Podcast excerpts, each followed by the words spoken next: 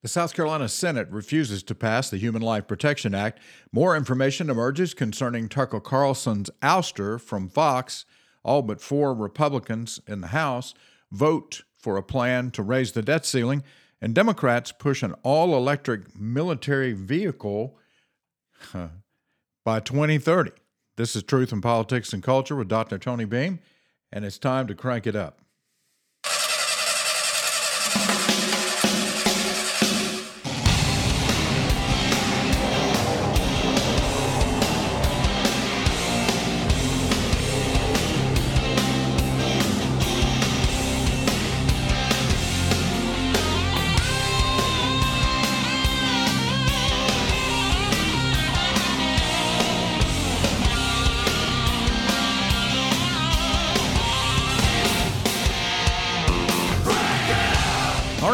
Show. Thanks for joining us live. If that's what you're doing, if you uh, have gone to the website, that's drtonybeam.com, drtonybeam.com, and you are clicking on the live button, hopefully you got me streaming in your ear. Um, you're listening to the program today, and if you enjoy it, uh, I want you to do me a favor. I want you to let other people know that the program's available. Pass the word, uh, send it out, send out an email to your friends, um, word of mouth, talk to people uh, text about it, um, post the show on Facebook, um, sort of, I mean, just YouTube, wherever you're picking it up. And, and of course, talk about the fact that you can get the podcast from Spotify. We're still working on additional platforms, but right now, if you go to Spotify, you'll be able to find the podcast with no problem. You can listen to it later. Thanks for listening uh, again today. All right, yesterday, the South Carolina Senate took up the Human Life Protection Act again. They took it up Tuesday. They were not able to. Uh, well, actually, uh, let me back up. On on uh, Tuesday, they passed the bill 22 to 21. And I know a lot of people would say, "Well, aren't we done here?" If they pass the bill, that means it goes on to the governor. If it's come over from the House, then what's the big problem? Unless there were substantial changes and there were no amendments made to the bill. Well, the problem is it has to go through third reading. And of course, third reading took place yesterday, and the plan all along was for the opponents of the bill to take a vote on second reading, knowing that, yeah, they may have enough votes to pass it at second reading, but they don't have enough votes to break a filibuster unless the, the passing it at second reading reveals that there are enough votes. And that's, that's the whole purpose. I mean, it, it takes 26 votes um, to break the filibuster, and we had 24 votes, 23 votes really, because we had one Republican senator that's on military deployment was not available to vote.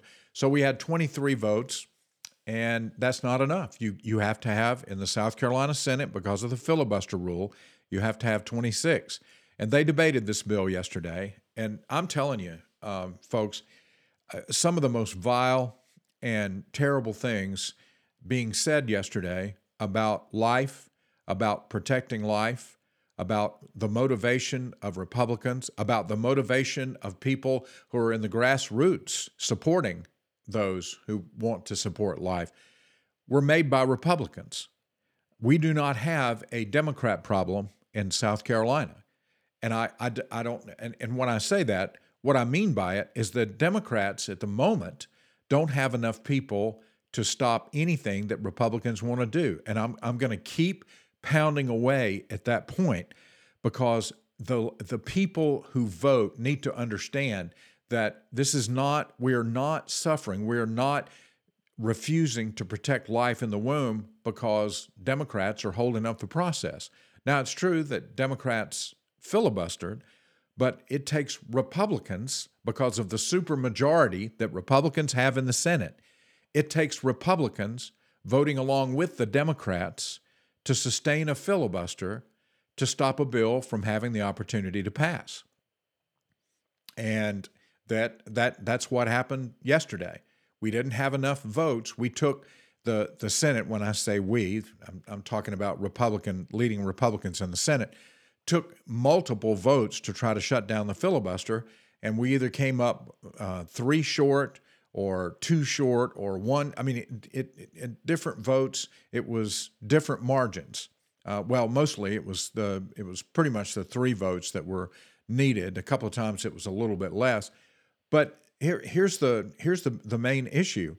Um, when you don't have the votes to break a filibuster, and you're not willing to stay, that is, to refuse to adjourn the Senate, in in order to just keep debating until through attrition enough people leave or they finally give up the ship um, in order to pass a bill, that then it's it's going to go down, and that's what happened yesterday. Um, there were Republicans who got together and decided, you know what, this is this is ridiculous. We have over a thousand abortions a month taking place taking place in South Carolina. We're an abortion destination state. Here we are. We're supposed to be a red state, which is highly questionable. I mean, just because you elect Republicans doesn't make you conservative. And we're learning that more and more and every day as we watch the legislative process play out in, in South Carolina, uh, particularly in the Senate. Now, it comes down to about six or maybe seven Republicans in the Senate. There are good Republicans in the Senate that are uh, that are willing to fight, willing to stand firm, willing to to take the heat from the liberal Republicans, those that have abandoned Republican principles. Uh, there, there are those that are willing to stand and fight, and and they're they deserve to continue to serve in the South Carolina Senate. But there are some who have abandoned Republican ideals for the most part, and they should be primaried, they should be challenged, and they should be voted out of office. Now, whether that's going to happen or not, I mean, it's easy for me to say that, but that's hard to achieve because incumbency, as you know, is a strong advantage for those who hold it.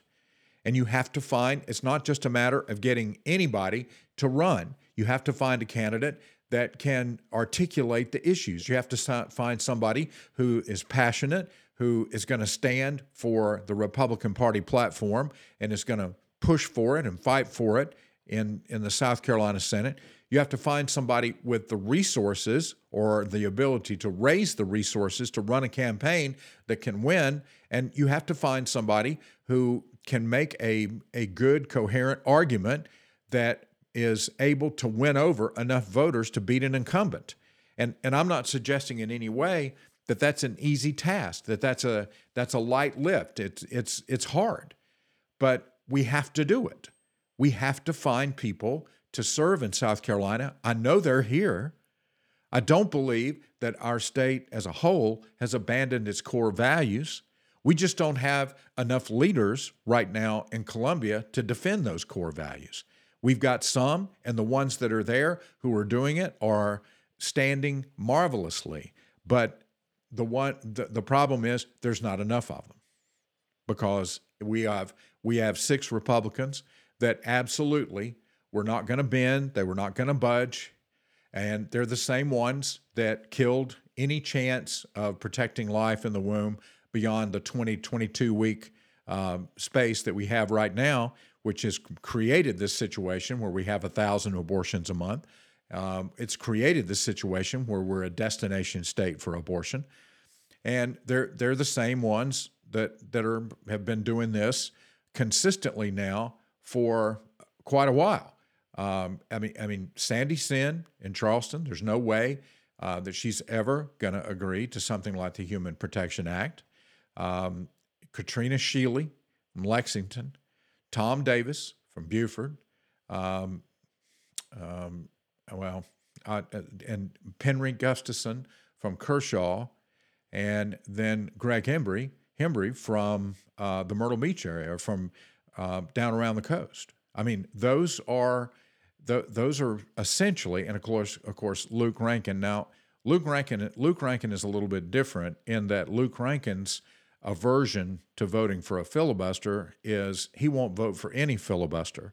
Um, I don't think Luke Rankin is as philosophically opposed uh, to the heartbeat, or rather to the Human Life Protection Act, say as these other six senators. But he's just made the decision he's not going to vote for any filibuster because there are times when he wants to filibuster and or sponsor a filibuster, and he thinks it's disrespectful to sit down his colleagues, um, or or to to break the filibuster.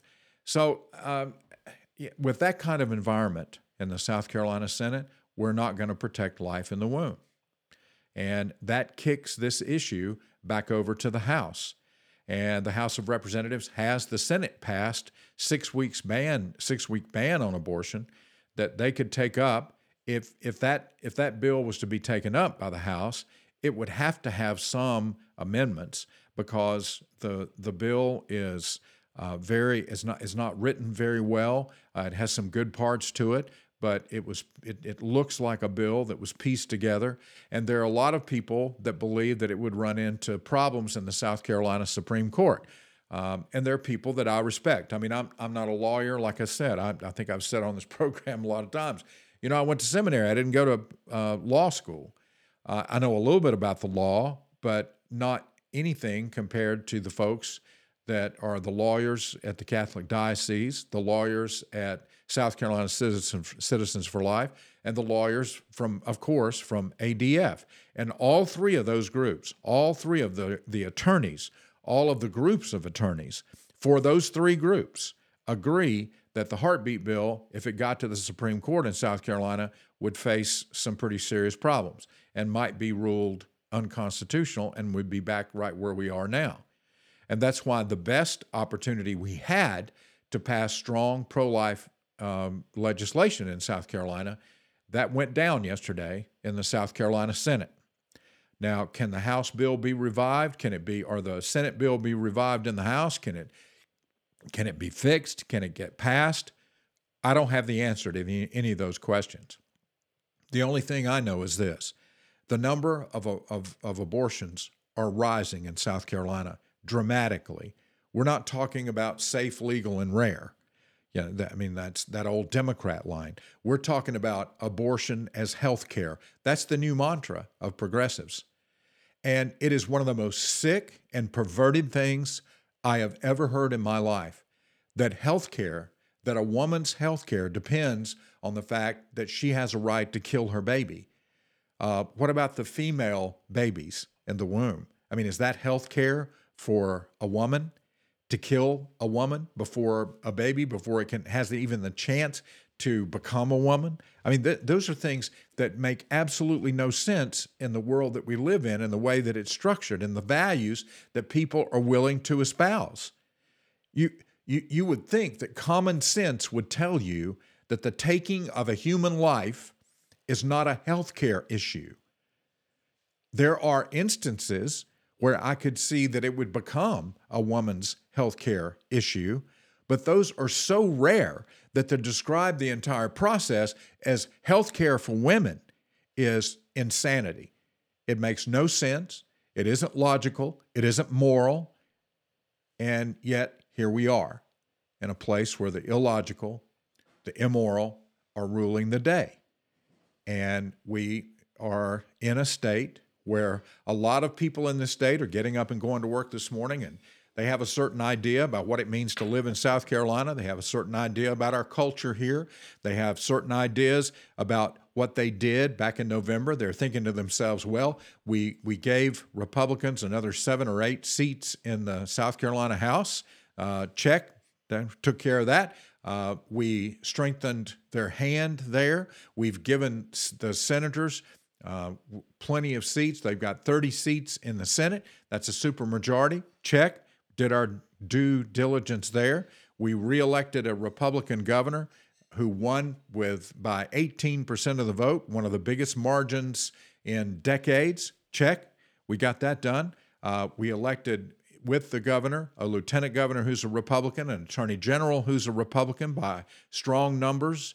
Um, everybody up and down the any anybody that ran for office on the state level as a Republican got elected with the, of course, exception of Clyburn. I mean, James Clyburn is a Democrat. He serves in the United States House of Representatives, and he will serve until he decides to step down or and retire, or um, his his life comes to an end. I mean, he's going to be there for life. And but every other seat, every other office, is occupied by a Republican. And the Republican Party platform is pro life. It speaks of protecting life in the womb. And we cannot do it in South Carolina with a supermajority in the House and a supermajority in the Senate and a Republican governor. And that should give us pause. It should make us concerned. It could it should drive us to our knees. And we should be much in prayer about this. Um, I I don't know, you know, I, A lot of people have weighed in. We've we've actually had more people weigh in. Pro-life people sort of wake up and weigh in on this t- on this issue this time than we have in the past. But there are still a lot of people who are just not paying attention. They may pay attention to the big stories, the big national stories, but when it comes to something that affects us directly here in South Carolina, I mean, today, for example, in, in the South Carolina House, they're going to take up um, a number of bills to expand access to alcohol. Now, folks, I get it. We we live in a we're not we're not going back to prohibition. We're not going to go back and tell people they can't they can't drink beer, wine, liquor. I mean, it, it's but if you look at the destructive nature of alcohol and you look at the destruction that it brings to innocent people, people on the roadway, that die because of drunk drivers, abusive relationships and families that are fueled by alcohol, absenteeism on the job, lives being destroyed. I mean, alcohol is a detrimental influence on our country and in our culture. And it's it's something that we tolerate and it's something that we're not going to step back from. I, I don't misunderstand me, but why? Why? Is, is, is, this is the question I don't understand.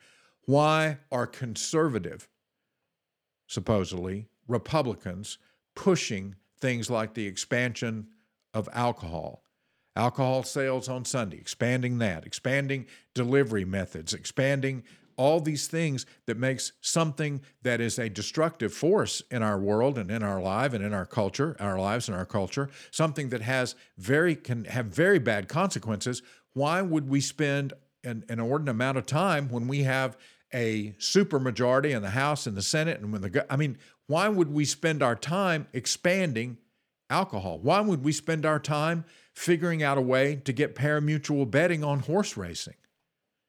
I mean, is that is that the, is that a pressing issue? Is that the cry of the people of South Carolina? We need to be able to bet on horse racing. We our culture is going away because we can't place a bet down in Camden at the Carolina Cup.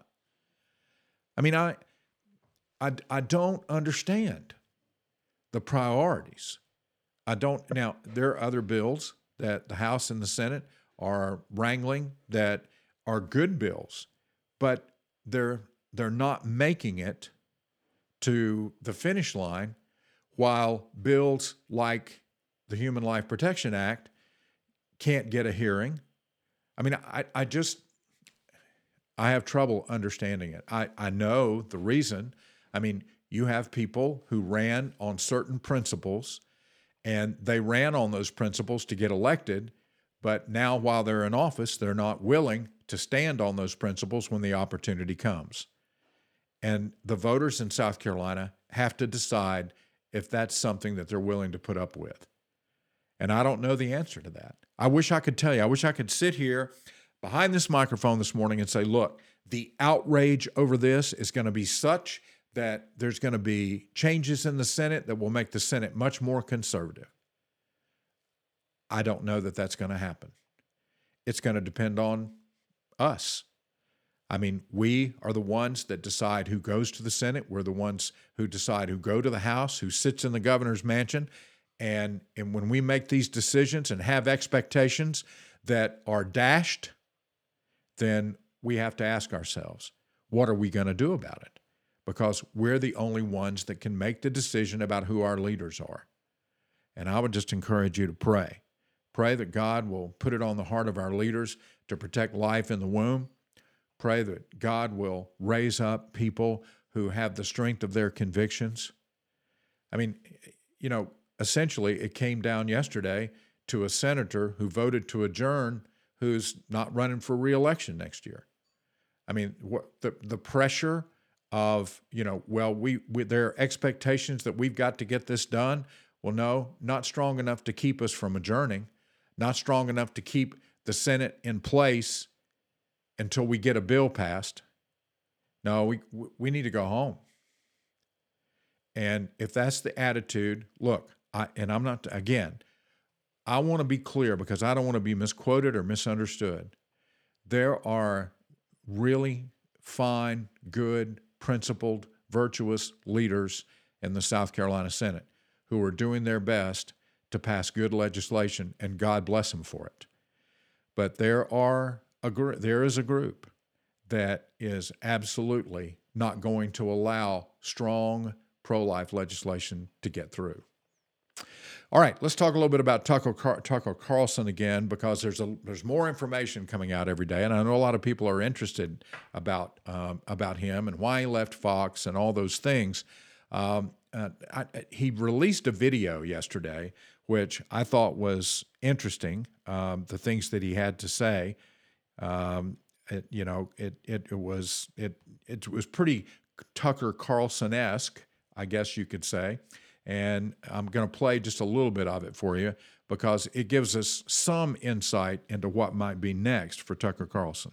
When honest people say what's true calmly and without embarrassment, they become powerful. At the same time, the liars who've been trying to silence them shrink and they become weaker. That's the iron law of the universe. True things prevail. Where can you still find Americans saying true things? There aren't many places left, but there are some, and that's enough. As long as you can hear the words, there is hope. Okay, uh, uh, let, let me talk about that for a few minutes because I think it's important um, for us to think about what he just said. The reason I call this show Truth in Politics and Culture is because we live in a world where it's narrative in politics and culture. It's not truth, it's whoever can shout the loudest, whoever has the biggest megaphone, whoever can intimidate or shout down others. Are, eh, they're the ones that are establishing what dominates in politics in our culture. And they're, they, they, we're talking about things that are not tethered to the truth. And that's what Tucker Carlson is talking about here. In his video yesterday, he nailed it when he said that people who speak the truth do have power if they continually speak the truth and refuse to back down. I think a lot of Americans are hungry for the truth. I think they want to hear somebody like Tucker Carlson. I mean, I again, I, I have my disagreements with Tucker, but those those disagreements don't uh, get in the way of the fact that he's willing to say things that are true and to demonstrate things that are true against the narratives. And the narratives are going to prevail if people who know the truth become unwilling or unable to speak out. And this is what Carlson's talking about. He's talking about that as long as there are people who are willing to speak the truth, then we have hope. When those people go away, or there's not a majority of people that are willing to speak the truth anymore, then the hope dies with those who decide that they just can't pay the cost of speaking the truth. Now, the truth that I speak is rooted and grounded in something. It's not just things that I believe to be true in the sense that, you know, maybe so, maybe not. The things that I talk about are rooted and grounded in truth that is revealed in God's Word and is sealed in the heart of believers by the power of the Holy Spirit. And that's extremely important because you, you know we we end up without an objective standard for truth and Tucker's talking about the importance of truth without an objective standard for truth we end up with my truth your truth everybody claiming something is true without anything to stand behind and point to the real truth the truth. And so there has to be things, there have to be principles, values that are transcendent, that are beyond the the uh, debate. I mean, we talk about those things in the Declaration of Independence: life, liberty, the pursuit of happiness. These are the things that our Constitution, our country, our society were founded on. And we can't even come back to agree about the truth on the very first one life and how to protect it.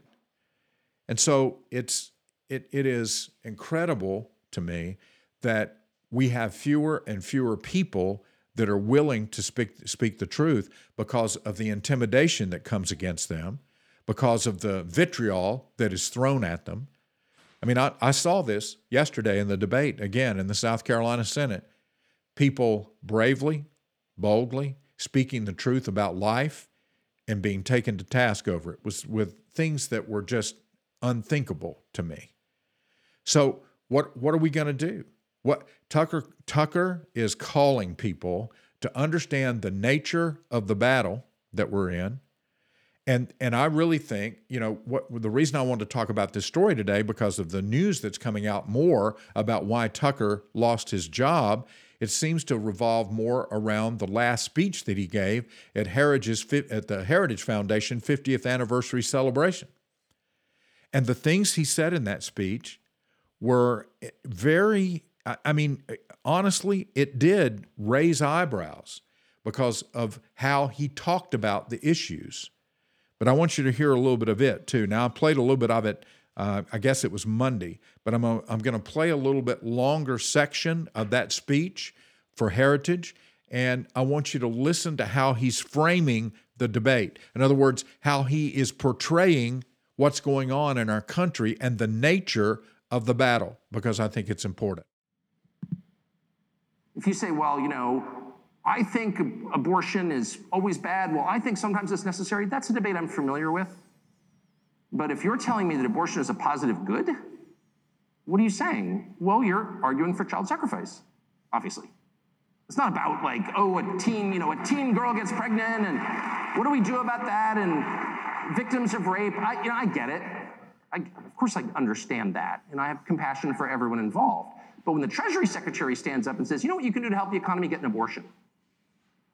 Well, that's like an Aztec principle, actually. There's not a society in history that didn't practice human sacrifice. Not one. I checked. Even the Scandinavians, I'm ashamed to say, it wasn't just the Mesoamericans, it was everybody. So, like, that's what that is. What's the point of child sacrifice? Well, there's no policy goal entwined with that. No, that's a theological phenomenon. And that's kind of the point I'm making. None of this makes sense in conventional political terms.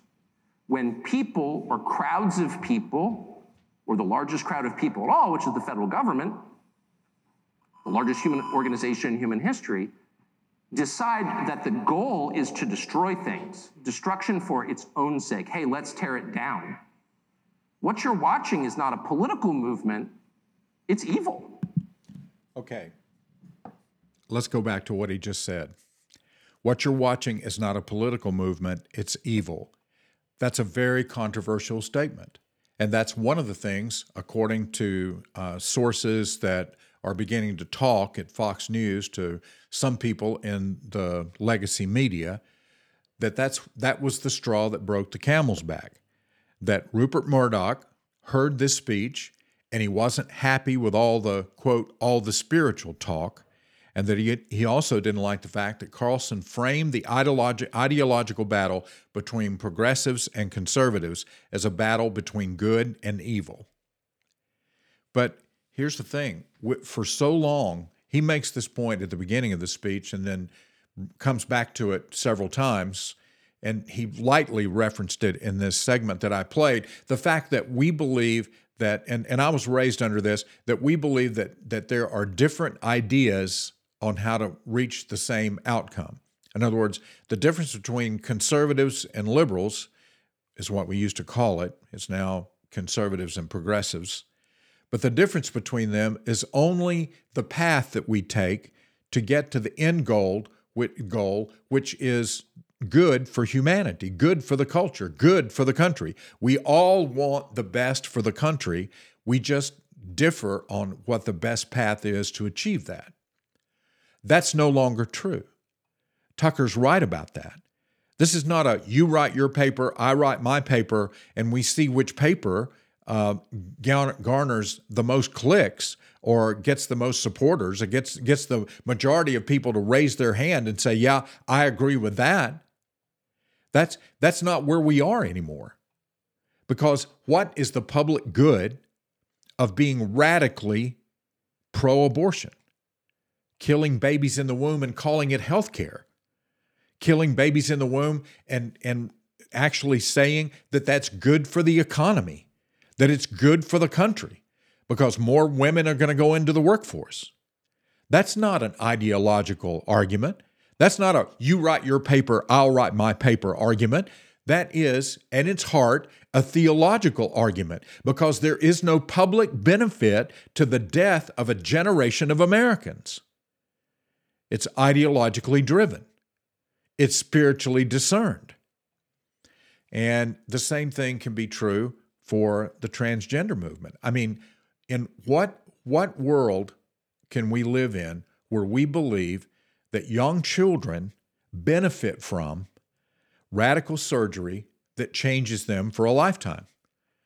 That children benefit from puberty blocking drugs, that there's a report out today, another report affirming the fact that puberty blocking drugs affects the density of bones in minors. What, what public good comes from grown men dressed up as drag queens being sexually explicit and parading in front of children? What public good is achieved by materials that are placed within the reach of minors in public libraries that are pornographic in nature?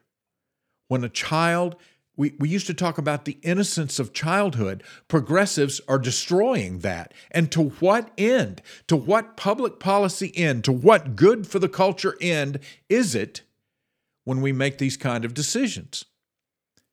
That's not a political debate. Tucker's right about that. We descend from the political debate. Now, the political debate, and we're going to talk a little bit about it on the show today, is around the debt ceiling, even though there's evil associated with that, I have to say. Because uh, when you look at what's being done to address our debt problem, and, and the debt problem is something that this generation has decided that we're not going to deal with, that we're going to hand it to the next generation. And that's unprecedented in American history. Most of America's history, the generation that currently has control over policy is obsessed with the kind of world that they're building for the next generation and that that's they want to make sure that the decisions that we're making today is building a world that our children and our grandchildren can live in that's going to be better than the world that we have today. And yet we don't seem to be motivated by that anymore. We're motivated by buying into this evil argument that abortion is health care we're buying into this evil argument that somehow it's a positive thing for a minor to have radically altering uh, surgery to their bodies. And it's, it, it makes no discernible positive difference in the quality of the culture or the quality of the lives of the people involved. And I, th- that's the only way I know how to frame that is in spiritual terms. It's spiritual warfare. You know, and I'm I'm reminded of what the scripture says. I, I sent a passage of scripture yesterday to some senators, and it was really a, a, some senators that I was that I was actually asking this group of conservative senators, and many of them did stand. But listen to Paul's words in the letter that he wrote to the church at Ephesus in chapter 6 of Ephesians, verses 10 through 17. Finally, you, that's a powerful word. Finally. Paul's saying, let me wrap this up. Let, let, let, me put a, let me put a stake in the ground here for you. Finally, be strong in the Lord and in the strength of his might. Put on the whole armor of God that you may be able to stand against the schemes of the devil. For we do not wrestle against flesh and blood, but against the rulers, against the authorities, against the cosmic powers over this present darkness, against the spiritual forces of evil in the heavenly places. Therefore, take up the whole armor of God that you may be able to withstand in the evil day, and having done all, stand firm. Stand, therefore, having fastened on the belt of truth having put on the breastplate of righteousness, and as shoes for your feet, having put on the readiness given by the gospel of peace. In all circumstances, take up the shield of faith, with which you can extinguish all the flaming darts of the evil one, and take the helmet of, of salvation and the sword of the Spirit, which is the Word of God. What I said to those senators? You're in the right. You are standing for life. Persevere, and may the Lord strengthen you. I, I would say that to all of you today that are listening to this to this program.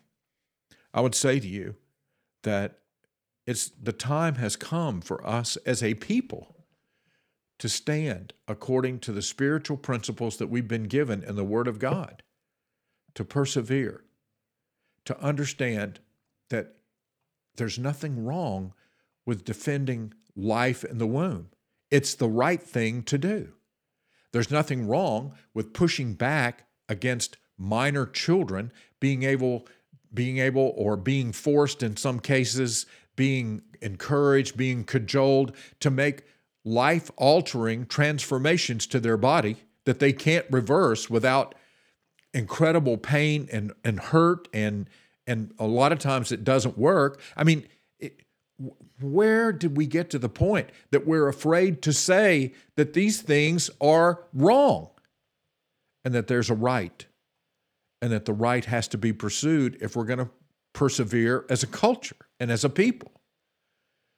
We have to be inspired to be strong and not be intimidated, shouted down, or afraid. And that's, I think, the most important thing that I could I could say to you today about anything. All right, back to Tucker Carlson here for just a second. $787.5 million. That's the settlement that Fox News paid out to Dominion. A lot of people are saying that's why Tucker's gone because of all that money. But the truth is that when Tucker left Fox News by firing him, they're costing themselves about that amount. The estimates run as high as 100 million, but in the neighborhood of three quarters of a billion. Uh, I said 100 million, a billion, but three quarters of a billion to a billion dollars that it could cost Fox because they were willing to get rid of their highest rated host. Um, now, Fox settled the lawsuit before it landed in the courtroom, and it's easy to understand why. Because there was a lot of memos, inter-office, inter-office emails, communications that were going to come out in the in the court I mean, they were already they were doing jury selection. They were getting ready to start the trial, and Fox said, "Nope, we're going to pay out this incredible amount of money, seven hundred eighty-seven and a half million dollars, to keep everybody from seeing the internal strife and to hearing our dirty laundry out in the courtroom." I mean, that was the settlement. They decided that it's going to cost us more in public goodwill among our viewers when all this stuff comes out than the 787.5 million. So that wasn't the reason that Tucker was dismissed. A lot of people say, well, um, it uh, it came about because of the language that Tucker used um, in some of those things that were uncovered by Dominion. I mean, he said some vulgar things about some of his colleagues, and he said some things that were um, derogatory toward Fox management. Well, then there's all this talk about the fact that Abby Grossman, who's a former booker and produ- uh, producer for Tucker Carlson, filed a lawsuit against Fox because of the hostile work environment that she says that Carlson caused surrounding the show. But what it turns out is that when all that smoke clears, all that speculation moves off the, the scene, the truth is that it's likely that all of those things may have played some role, but the thing that Rupert Murdoch could not handle was the fact that Tucker Carlson would talk about spiritual things to the Heritage Foundation 50th anniversary, and that he would frame the debate between progressives and conservatives as a debate between good and evil. That's, that's what crossed the line. That's the straw that broke the camel's back. And yet, I agree with him. I mean, you there's no other way to describe it. It's it, I, I like the way he talked about the fact there's no advantage in policy for minor children getting transgender surgery? Where, where's the policy advantage? Where's the advance of culture in that? Where is it in the death of the unborn? I mean, there's an article at Fox today, and I haven't had a chance to read it. It's an opinion piece, but I'm looking forward to reading it because reading it because it talks about the fact that it, when you when you look at a culture that begins to attack its children, that that's that's one of the the marks of Marxism. That's one of the chief aims of dictators. They they go after the children not for the not for the good of the of the of the country, but for control, for the influence that it has over future generations, that the narratives that they're putting forth are going to be reinforced by the actions they take against children. And I'm looking forward to reading that. Like I said, I haven't, I, I don't want to comment uh, broadly or even in a narrow way on it until I have a chance to look at it. All right, uh, let's talk a little bit about the debt ceiling because yesterday the Congress, the House, passed debts, a debt ceiling reduction plan, or that is going to allow, I should say, a debt reduction plan that's going to allow the debt ceiling to be raised. And the thing about it, I mean, is it good?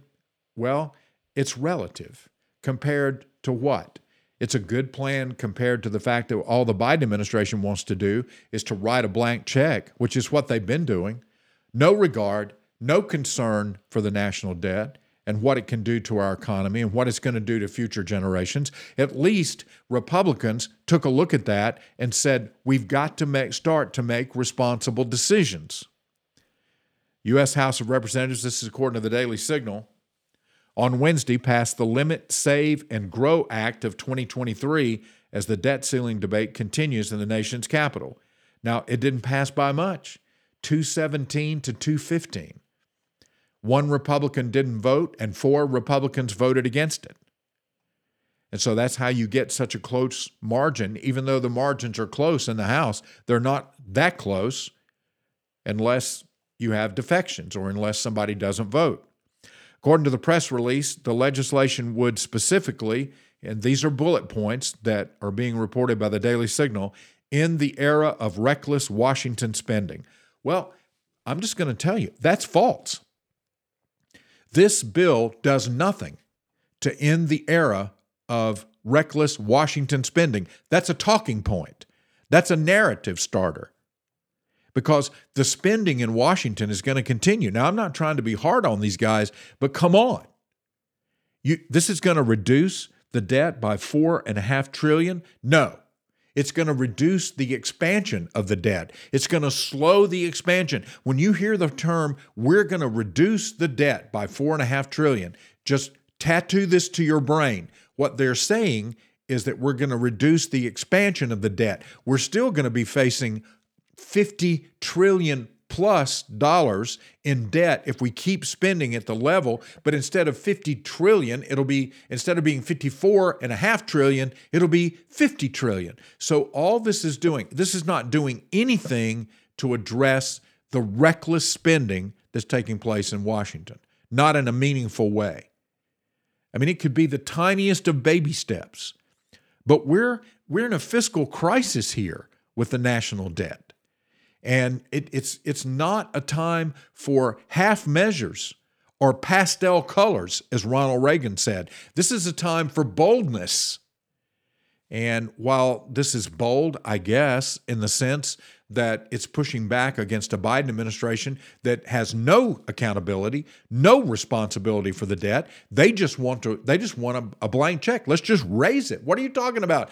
Talking about personal responsibility, fiscal responsibility, the government being concerned about the national debt. We, we, they're not concerned about any of those things at all. They just want to spend what they want to spend and you need we, those of us who think that there ought to be accountability and responsibility, need to sit down and shut up about it. That's the Biden administration plan. And so I'm going to give Republicans in the House a little bit of leeway in that they at least have thought about this and have a plan. And they understand that in divided government, the way we have it, this is not going anywhere. The Democrats are going to stand in lockstep. Now, maybe Joe Manchin breaks ranks, but it's it's not going to be enough to get this through because ultimately President Biden will veto it. Now, yeah, let's put the pressure on him. Look, I'm all for that. I'm I'm all for putting the pressure and the spotlight on the radical nature of progressives. We need to highlight that. The American people need to pay attention and to see what's going on. But any hope of this actually getting into law? Very little, if any. Here's the rest of what they say it reclaims unspent COVID funds. Well, it's about time. I mean, we've got stacks and piles of money sitting around the federal government, and we've got $32 trillion in debt, and we've got COVID money sitting over there that hasn't been spent. Apply that to the debt, pay it down defunds Biden's IRS army. Now that's that's another reason Democrats will never vote for this. Empowering the IRS to go after people that progressives don't like, giving them the tools necessary when they, you know, the, uh, and, and please remember that during this debate, Republicans tried to amend this section of hiring additional IRS agents to simply say Democrats were saying, oh, they're not going to go after just everyday people. They're not going to go after just the, the mom and pop businesses. They're, we're hiring these agents to go after mega corporations that are skirting the tax laws and costing the American people billions of dollars a year. So Republicans said, okay. Group of them got together, wrote an amendment, said this says in the law that they won't go after those people. Let's put it in there and not a single Democrat voted for it. In fact, they scoffed at it. That's a they just simply put up a neon sign that said we are lying about this. Because they refused to take any action that could hold them accountable to their own words.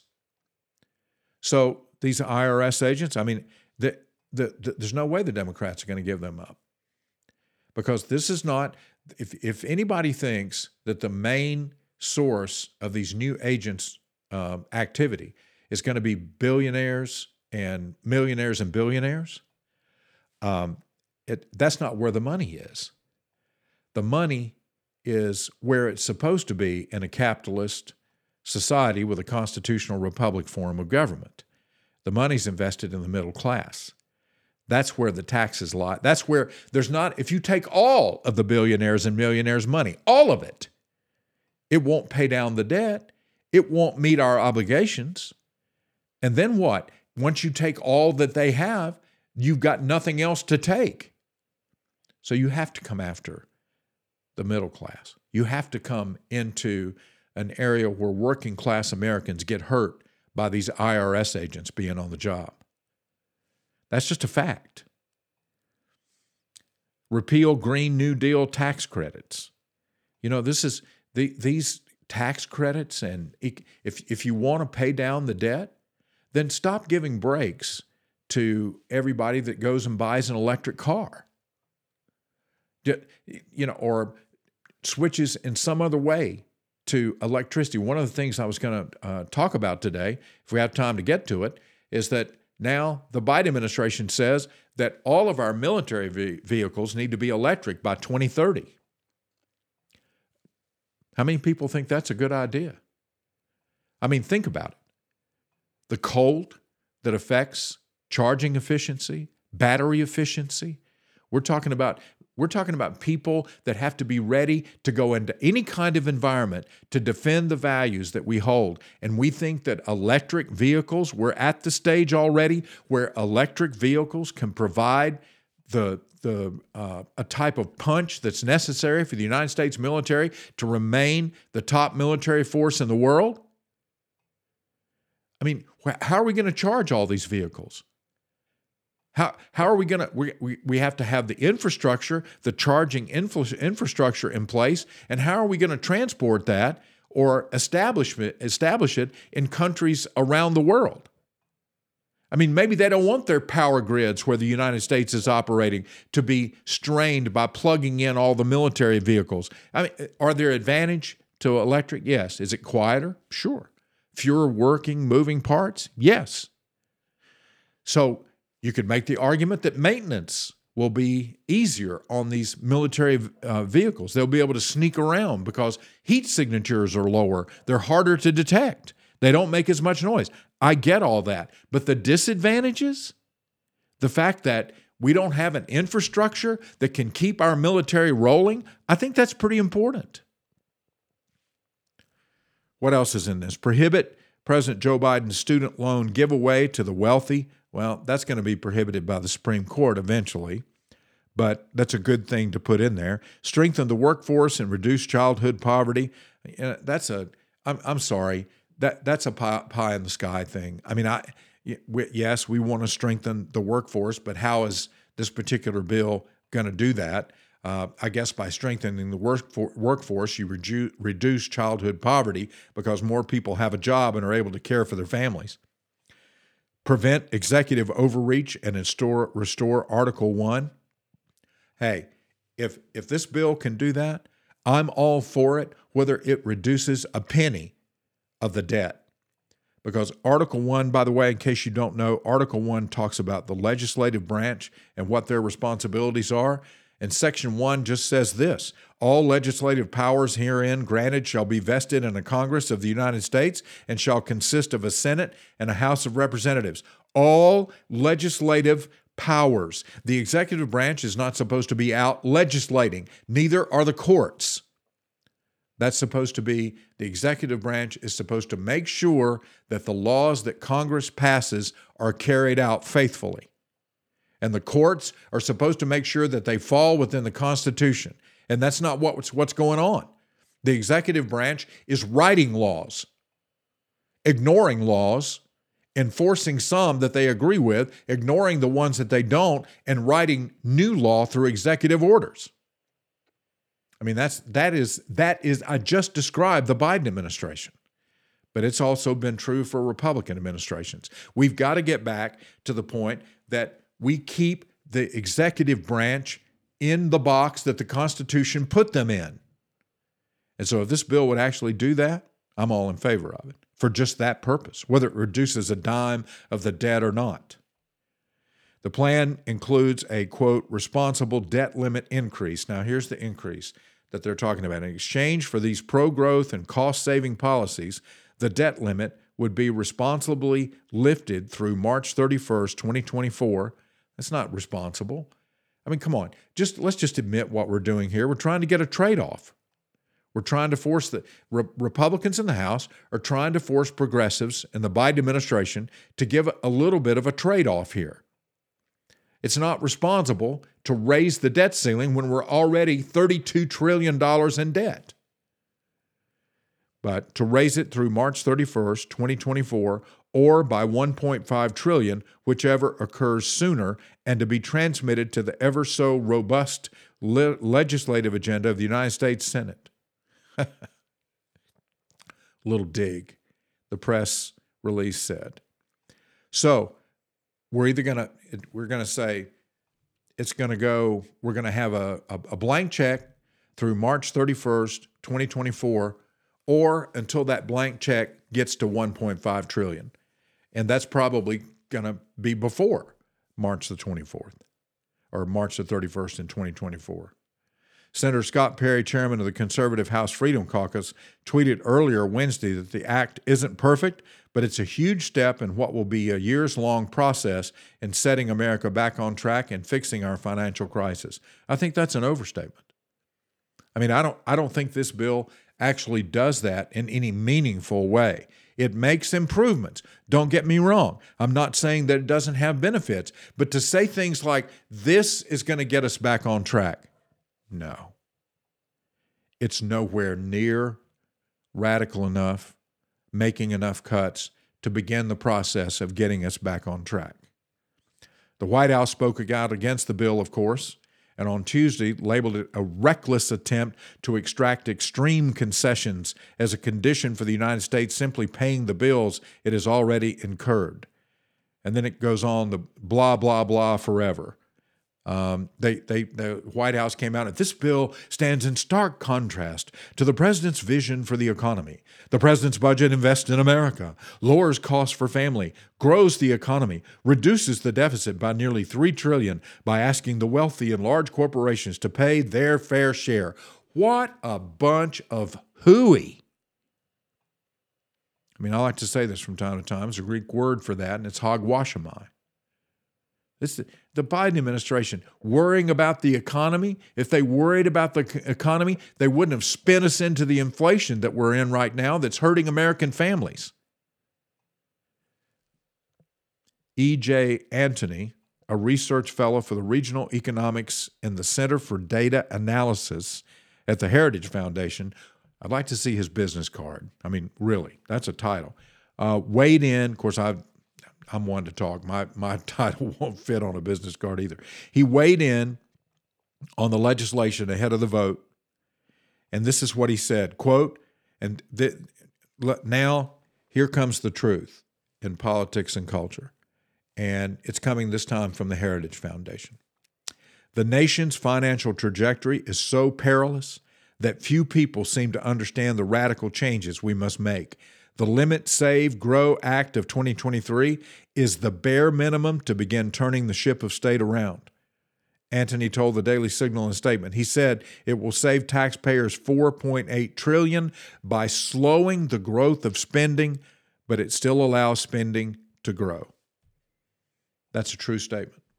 Now maybe this is the best that we can get in the circumstances that we're in. I mean, I understand that sometimes. I mean, we do we, we do have a Democrat Senate, and the Republicans are trying to at least rein in a little bit of that spending. But it's you you know, you want to talk about too little, too late? It's too little. Whether it's too late or not is yet to be determined. I mean, we just we we don't know if there's if they're ever going to take the measures that are necessary to turn the country around and to get us out of this hole that we've dug ourselves. And you know, the fact is that we're building the Chinese economy with our debt by spending the way we're spending and by making China one of our major trade partners. The money that's flowing there is building their military and it's increasing because of our irresponsibility our own debt here. Pretty good deal for the Chinese, not so much for Americans and their families. All right, that's all the time that we've got for the show today. Um, uh, tomorrow uh, is going to be what I used to call back patent day. In other words, I'd tell people on the radio show, reach around, pat yourself on the back because the weekend's finally coming up. But uh, tomorrow, we're going to try to come up with some positive stories, talk about some things that are happening that are good. I mean, it's it's difficult to consider all the challenges that are in front of us and to think about the weight of those challenges.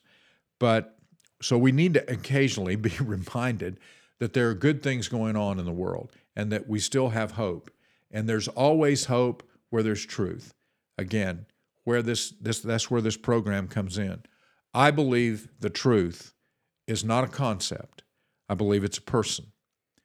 It's a person of Jesus Christ who is the way, the truth, and the life, and the only way to come to the Father, to come to God. God the creator, God the maker of the universe. We need we need our spiritual lives to be renewed. We need revival. And we're going to talk about some of those things tomorrow as well as other things that are in the news. We can't we can't stop monitoring and talking about the truth in the news but I don't want. I do want to get some other things out from time to time. A couple of things that you need to know. Um, some of the things that I do. If you're new to this program or listening to the podcast um, from Spotify or watching live online. Uh, I serve at North Greenville University as the Director of Church and Community Engagement for the Tim Brashier campus. I also do public affairs for the university.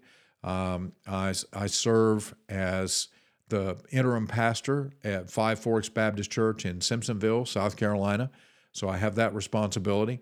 And I also serve as the director of public policy for the South Carolina Baptist Convention. Um, I'm a dad. Um, I'm a husband. I'm a grandpa, a papa to my grandchildren. And I love this country. I love what America used to be. What it's become is frightening. Um, we can get back to what we used to be, but it's going to take all of us. It's going to take prayer. It's going to take a move of God. It's going to take us deciding that the truth is, is important enough to stand for in a culture that has decided that truth has no bearing on anything. So, and anyway, I hope you'll join me tomorrow for the show, and I hope you'll tell somebody if you like this program. Excuse me, if you like this program, please tell somebody about it. Tell a neighbor, email somebody, text them. Um, help me promote the show. Um, I'm going to stand for the truth. You can you can take me at my word for that. Um, the things that when you tell somebody else to listen, that's what they're going to get. And I hope that there are people that are interested in that. All right, that like I said, all the time that we have for today. I'm having trouble landing the plane today for some reason. But anyway, God bless you. I hope you have a great day. I hope you'll join me tomorrow. And please pray for America. Pray for America every day. And remember, no matter what else is true, God is in control.